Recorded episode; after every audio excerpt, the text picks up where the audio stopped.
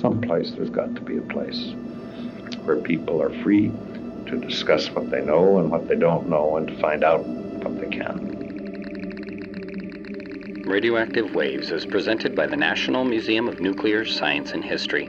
Together, we will explore all things atomic, nuclear, and radioactive, along with some interesting surprises from our museum's collections and connections.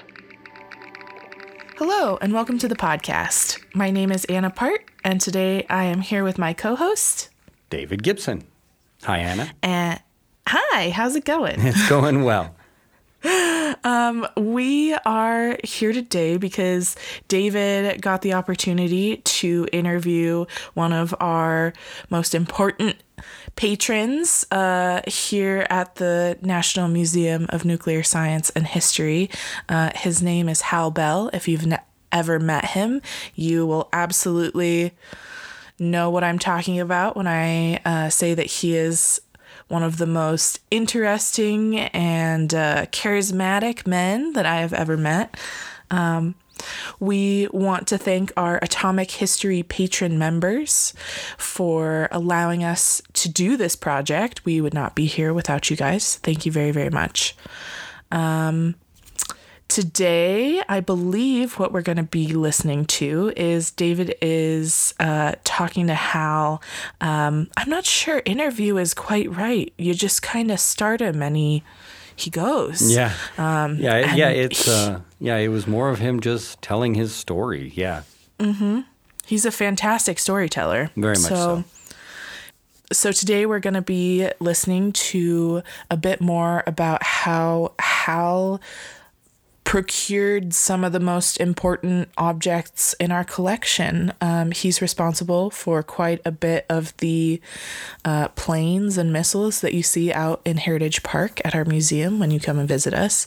And uh, he's got a fascinating story to tell about how exactly uh, he got those to us. Yeah, that's awesome. Yeah, this is, uh, as you mentioned, this is the second part of this um if you want to call it an interview. But this was done at uh, Hal's home. Um, you know, he invited me into his house to tell us his stories, and uh, I think let's just listen to part two. It's really, like you said, involving how he got a lot of things for our museum.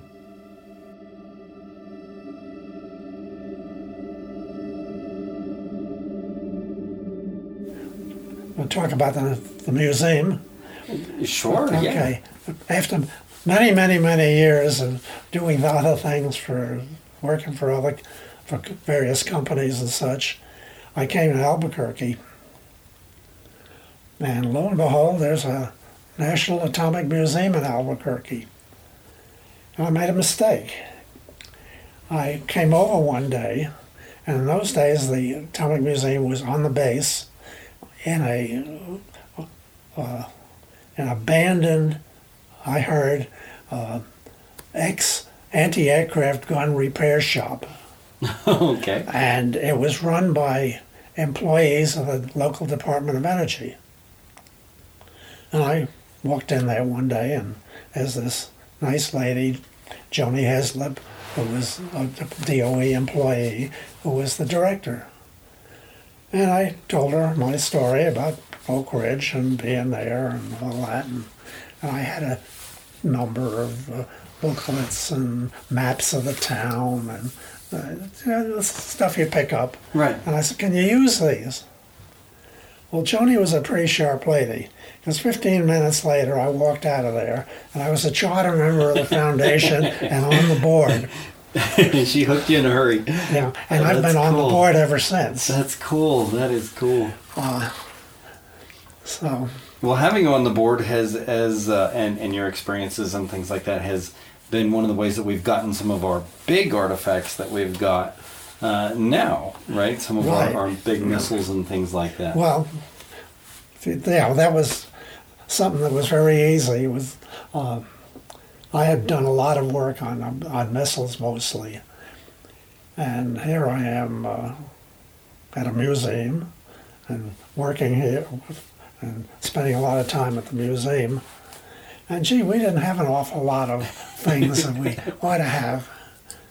Um, so I started looking for things. Now, I had worked uh, for Douglas Aircraft Company, which was a, a major missile and space company also. In fact, it was the Missile and Space Division of Douglas. And one of the things I had worked on when I first got, got there was the Thor, which was a liquid-propelled rocket, uh, intermediate range, they called it, that would throw a, a nuclear warhead about fifteen hundred miles. Now, this was useful because, not because of the fifteen hundred miles, but more useful because we didn't have the I C B Ms, the intercontinentals, which could go six thousand miles, and therefore being placed in the United States. If we wanted to uh, threaten the Russians, uh, we had to be closer. Yeah. So uh, the intermediate range missiles, there were two of them. There was the Air Force's Thor and the Army's Jupiter. And they incidentally both used the same Rocketdyne engine, which was right near where we lived in California, so we could hear them testing all the, all the time. The whole house would shake. Yeah. Um, and uh, uh, I stayed on to the working on and off Thor for many years. I worked at Douglas for about seventeen and a half years, uh, and the preliminary design, and then later on, uh, the Thors went on to uh, uh, being placed in Britain. Some sixty of them were placed in old Royal Air Force Battle of Britain fighter uh, fields. Yeah. And uh, Douglas sent about one hundred fifty people out there uh, to help put them together. And uh, the Brits sent people over the United States to learn how to launch them and work with them. Um, and uh, turns out that after, well, let's see, during the um, Cuban Missile Crisis,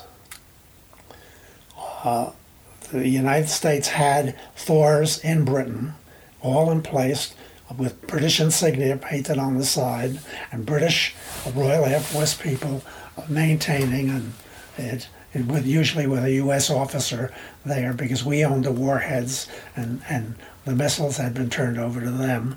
At the same time, there were a number of the Jupiters that were in Italy and Turkey. And as part of the uh, negotiations to get the Russian missiles out of Cuba, I have been told, uh, the um, Thors and the Jupiters came back to the United States. Okay. So they came, the Thor, I didn't know anything about the Jupiters, but the Thors came back into the Douglas plant. They got refurbished. They got repainted with U S insignia on the side. They got put in storage. Then they went off to, um, uh, some of them were taken and, uh, to a um, more, at that time, uh, highly classified uh, program out in the Pacific. Uh, then they came back, were refurbished again. Then, um, well, let me go back to the, well, I'll just keep on going on this. Then some of them, uh, half a dozen, went to the Navy for a Navy program called SEALARS, Sea Launch and Recovery, okay. uh, which was canceled after a while. And then the Thors were, at the same time, or at a similar time, uh, the Air Force kept the Thor going by putting upper stages on it so that they could go take, not necessarily warheads, but scientific um, payloads into orbit or into very high altitudes. Okay. So there was this this program going on, and NASA was also taking Thors and doing NASA programs with it out of the Cape, where the Air Force was out of Vandenberg Air Force Base in California. Uh, about the same time, NASA called, there's, there's the Delta program. And uh, at one time in there, um, uh, Douglas um, had a contract to build a basic Thor, and then it went down the line, and at the end of the line it was hand transferred to the Air Force, who gave some of them to NASA, and that went off on a subline and became deltas with delta upper stages, and some of them they kept for themselves, and that went off on another line and became um, Air Force launch vehicles uh, with different, half a dozen different upper stage. Lockheed had one called the Gina. Uh, there was one by Boeing called Burn, Burner. There was one by Aerojet. Uh, I forgot what that was called. Anyway, it was a whole, whole bunch of them. But it's, uh, it kept on going for a long, long time. Yeah. Um, and uh, so for a period there, I ended up at, at Douglas running a launch test development program on a uh, anti-ballistic missile program, and it's uh, we were launching out of uh, a Navy base in Point Mugu, California, which is about forty miles north of Santa Monica, which was the basic Douglas plant at that time. Um, and we did that just as the uh, missiles were coming, were had just been emplaced in Europe. So I inherited at Point Mugu the whole gang that had been out at, uh, in, in Britain. So I had this wonderful group, bunch of people who, who all had been working together for several years and knew, away from the plant, yeah. and knew how to do things without being told what to do, and didn't have unions and all that. Right. Anyways, it was yeah. great. So we did that for quite a while. Uh, and then later on, I took over a launch program for the Air Force where we were launching Thors with the uh, Lockheed Agena with satellites, and they were the very, very early, early uh, reconnaissance satellites. And uh, it was back before you could maneuver satellites, and And so you had to do a lot of calculating beforehand and know where you wanted, what you wanted, uh, when, and all that stuff. And it was a very complex program uh, at basis. Uh, we had, we launched out of Vandenberg Air Force Base, because if you launched out of there, it was sort of a nose that stuck out into the Pacific, and you could end up flying, if you flew south, you would be over the ocean until the Antarctic continent. So it was a safe way to go into a polar orbit.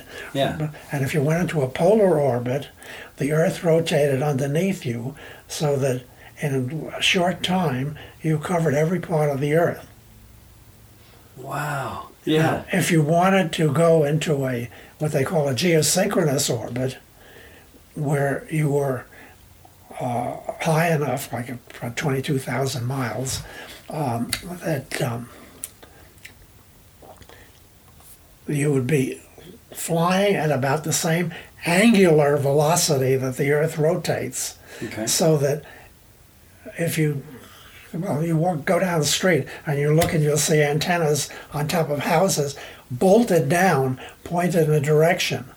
Now, why is that bolted down? Because that's up there all the time. It's going to be right it, there. The heck it is. It's doing twenty thousand miles an hour up yeah. there, but the Earth is rotating at the same speed, and somebody very skillfully put that in orbit so it would do that, and there are now hundreds of them up there. Yeah. Um, so NASA was doing that, but in order to do that, you had to do it over the equator. Okay. So most of those launches were out of Vandenberg, out of uh, Cape Canaveral, okay. Because you could launch almost equatorial. You had to do a little maneuvering, but wasn't much, and you you could do that. Yeah. So there's a deal that the Air Force would launch uh, any NASA programs that wanted to go polar, and the NASA would launch any Air Force program that wanted to go equatorial. Yeah.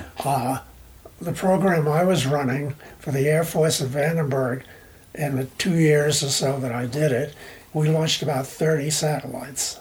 Yeah. Uh, only one of which was NASA. Okay. And that's the only one we screwed up on. And look, look, hanging on the wall of my office, you'll see a picture of that satellite just going through launch with signatures all around it, because somebody had to go to NASA and explain why we screwed up. Oh, no. And, yeah. and I guess I was the low man on the totem pole, so I ended up doing it. And therefore, you, you'll find all kinds of signatures, signatures on, on there. Thing. Oh, that's cool. Yeah. uh, uh, let's see what else. Well, getting things for the Air Force, obvi- for the uh, museum, obviously we needed a Thor. Mm-hmm. And... obviously, I needed a Thor for the museum because I had been involved in it. Yeah. And um, so I found, in amongst the Thor community, I found out about the fact that there were these five or six that the Navy owned in this warehouse down in San, near San Diego. And the Navy didn't want them anymore. And after much research, I found out that they had been transferred to the Naval Research Laboratory that I was consulting for at the time. Oh, yeah. And I knew the people who owned it. So it didn't take much. Uh, the Navy wanted to get rid of them now because the program was canceled, and it didn't take much to convince them to give us one. Yeah. And uh, t- didn't take much to convince Douglas to come up with the money to transport it to Albuquerque from uh, San Diego. Actually, it was in Carlsbad, California, a suburb of, Calif- of uh, San Diego. And they hooked it up to a, uh, a trailer uh, system, uh, like an eighteen-wheeler, and drove it down I forty all wow. the way from California, eight hundred fifty miles, right into the uh, backyard of the... Uh, museum. Wow. And we, and we never took a picture of it. Yeah, yeah. yeah. I imagine driving down, yeah, look, what is that? Yeah. Yeah, well, that would have been so great. Oh, that's neat, yeah. And uh, same time we decided we needed a Titan, which was a major uh, intercontinental missile the United States had. Uh, Lockheed made it. And again, I had been on several programs where once Titan was taken out of the uh, silos and replaced, Titan was a liquid propellant uh, missile and was replaced by solid propellant ones. Like, the liquids are very dangerous. They were what they call hypergolic, which meant that if the oxidizer and the fuel just touched each other, they would go off. Yeah. And they had some really horrible accidents. A fellow dropped a wrench on one of them Uh, out of Vandenberg, and it blew up and killed really? a bunch of people. Wow. Uh, so that was one of the... So reasons. Anyways, they had a bunch of them sitting around uh, waiting to figure out what to do with them. And uh, turned out, after a little digging, I got to know the program manager, and uh, they were stored in an Air Force base near California, Norton Air Force Base, Uh, near Los Angeles. And they couldn't figure out where to put it because Norton was going to be closed. And they finally found out, figured out they stored in an Army place in uh, Pueblo, Colorado, where the Army had a lot of stuff stored. Well, I called my friend and I asked him, couldn't they accidentally drop one off in Albuquerque on the way? And you he said, I don't know, anyway. Let me do some digging. And he did some digging and called me back, and he said, yeah, just so happens I think I can do that. Oh, that's awesome. So we actually had a Titan before the Air Force Museum had it. That's cool. And uh, before the, the Smithsonian doesn't have any, but before the Air Force Museum, because I remember going, walking in the museum one time, and there's Joni, the director, standing there holding a telephone out from her ear. Yes, yes, yes. And there's this fellow screaming and yelling at her. And it turned out it was somebody from the Air Force Museum who was yelling at her because we had gotten one that they didn't have. And uh, so I kind of said, to her, tell her you got to volunteer. that you can't control. You don't know what he's doing. And um, he did it, and you had nothing whatsoever to do with it. Didn't even know it until it came here. It just showed she up did, on your door one day. She yeah. did, and it turned out that way. Oh, that's neat. Yeah, that is neat. And uh, let's see. That's the Thor and the Titan. We had, um, oh, when we when I first started the museum, when it was at the base, there were a couple of wooden, plywood, rotting crates out in the back. And nobody quite knew what they were. So finally we had some uh, Navy reservists that had nothing to do on a Saturday, and they came over, well, how can we help? And we said, take those things apart and let's see what's in them. Yeah. And it turns out they were part of a Nike-Hercules uh, anti-aircraft, uh, anti-missile. Uh, and uh, They were just sitting there in crates. Gee, I didn't know anything about Nike-Hercules. I'd worked on the rocket motors for it, but yeah. I didn't know beans about the missile itself. And we took all the pieces out, and we kind of... They look all right. Uh, right. You know, and I took pictures of all of them.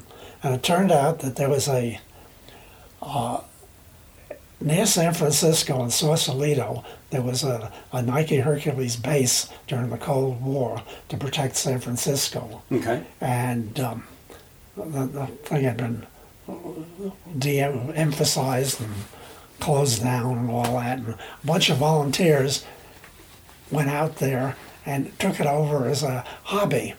And they fixed the elevators, and they pumped the water out of the storage areas, and they found pieces, and they put them together, and they had pretty much a working thing with dummy motors. Right. And, and no real uh, uh, radars didn't really work, but they turned around, and of course uh, no um, live warheads. Right. So I went out there because my wife was teaching uh, her uh, quick sketching classes for the University of California regularly.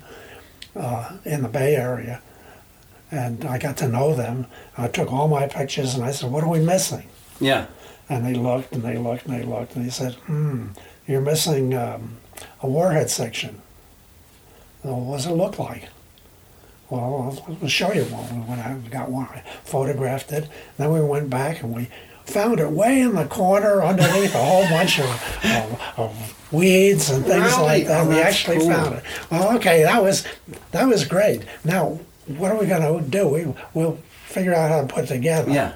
Um, and um, it would be nice if we could get a launcher.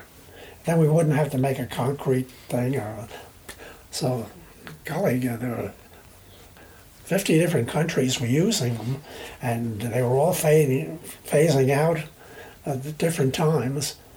Let's see what we, what we can do. So I started contacting embassies and places like that, and no, no answers. Right. Nobody was interested. Yeah. And finally I figured out that NASA had been using the, some of the boosters, the first stage, for just space probes to send stuff up. Okay. They just put something on top of it. And maybe they had some launches. So I started calling up people on different NASA bases. Well, you know, no, we don't have any, but why don't you try the guys at Wallops Island, Virginia? No, we don't have any, but uh, gee, have you uh, talked to the guys at the Cape? And they get someone back and forth. And finally somebody said, you know, this thing may sound silly, especially since you're in New Mexico, but there's a, a, a Navy group at White Sands Missile Range, and I think they may have some launches right near you. Like right there, yeah. So I went down and talked to them. And lo and behold, well, yeah, we have some out in the desert somewhere that we're not using. We went out, and they had about six of them. Really? And the launches came in two pieces. So uh, you had a rail, launch rail that hooked in, and then the missile hooked on the launch rail. Well, they have the launch rails. Well, I don't know. Let's see. Well, it turned out, uh, yeah, by golly, they got them all. So, okay, now they're there. Yeah. Can we, can we have them? Well, we'll have to check. Right. Yeah, you can have them. Come get them. Yeah. Hmm. How are we going to get these? They weigh about twenty-five thousand pounds. Yeah.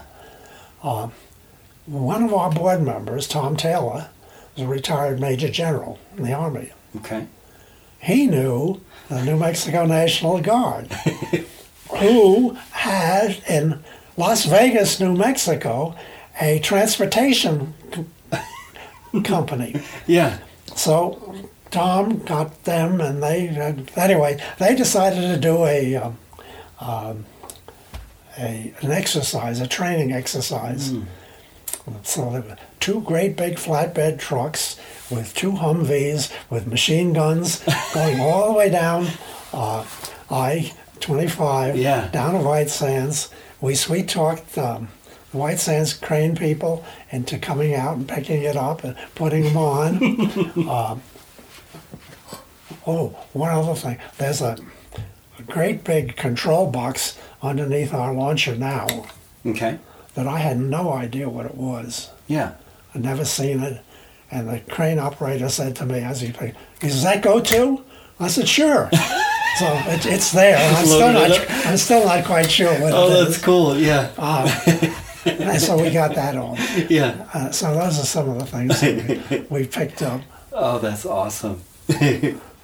Yeah, see, I mean, that's that's... that's a lot of the museum is having these big old artifacts like that. Oh, yeah. Know, I mean, airplanes and missiles is things that people really, the kids like to see. And, yeah. Uh, before we fenced off a lot of our stuff, you, you could actually touch them. Yeah. That's even better. Yeah. Uh, yeah. So, yeah, I think I, I think that's, if we didn't have those airplanes and those missiles out there, I think our... Uh, visitation would probably be half or less. Oh, I know when you know when I'm talking to kids or I'm talking to families, and, and oh, what did what did you like to see? The planes, the planes, yeah, yeah. the planes, the missiles, the big, you know, yeah. And of course, our volunteers have done such a fantastic job of putting these things together, putting the uh, uh, well, the uh, uh, well the MiG mm-hmm. and putting the. Uh, Uh, Nike-Hercules together and putting them on the uh, uh, on the launcher. Yeah. I mean, well, the painting. And painting, I mean, yeah. and painting the airplanes and things. Yeah, that's so cool. I mean, it really looks great out there. It really does.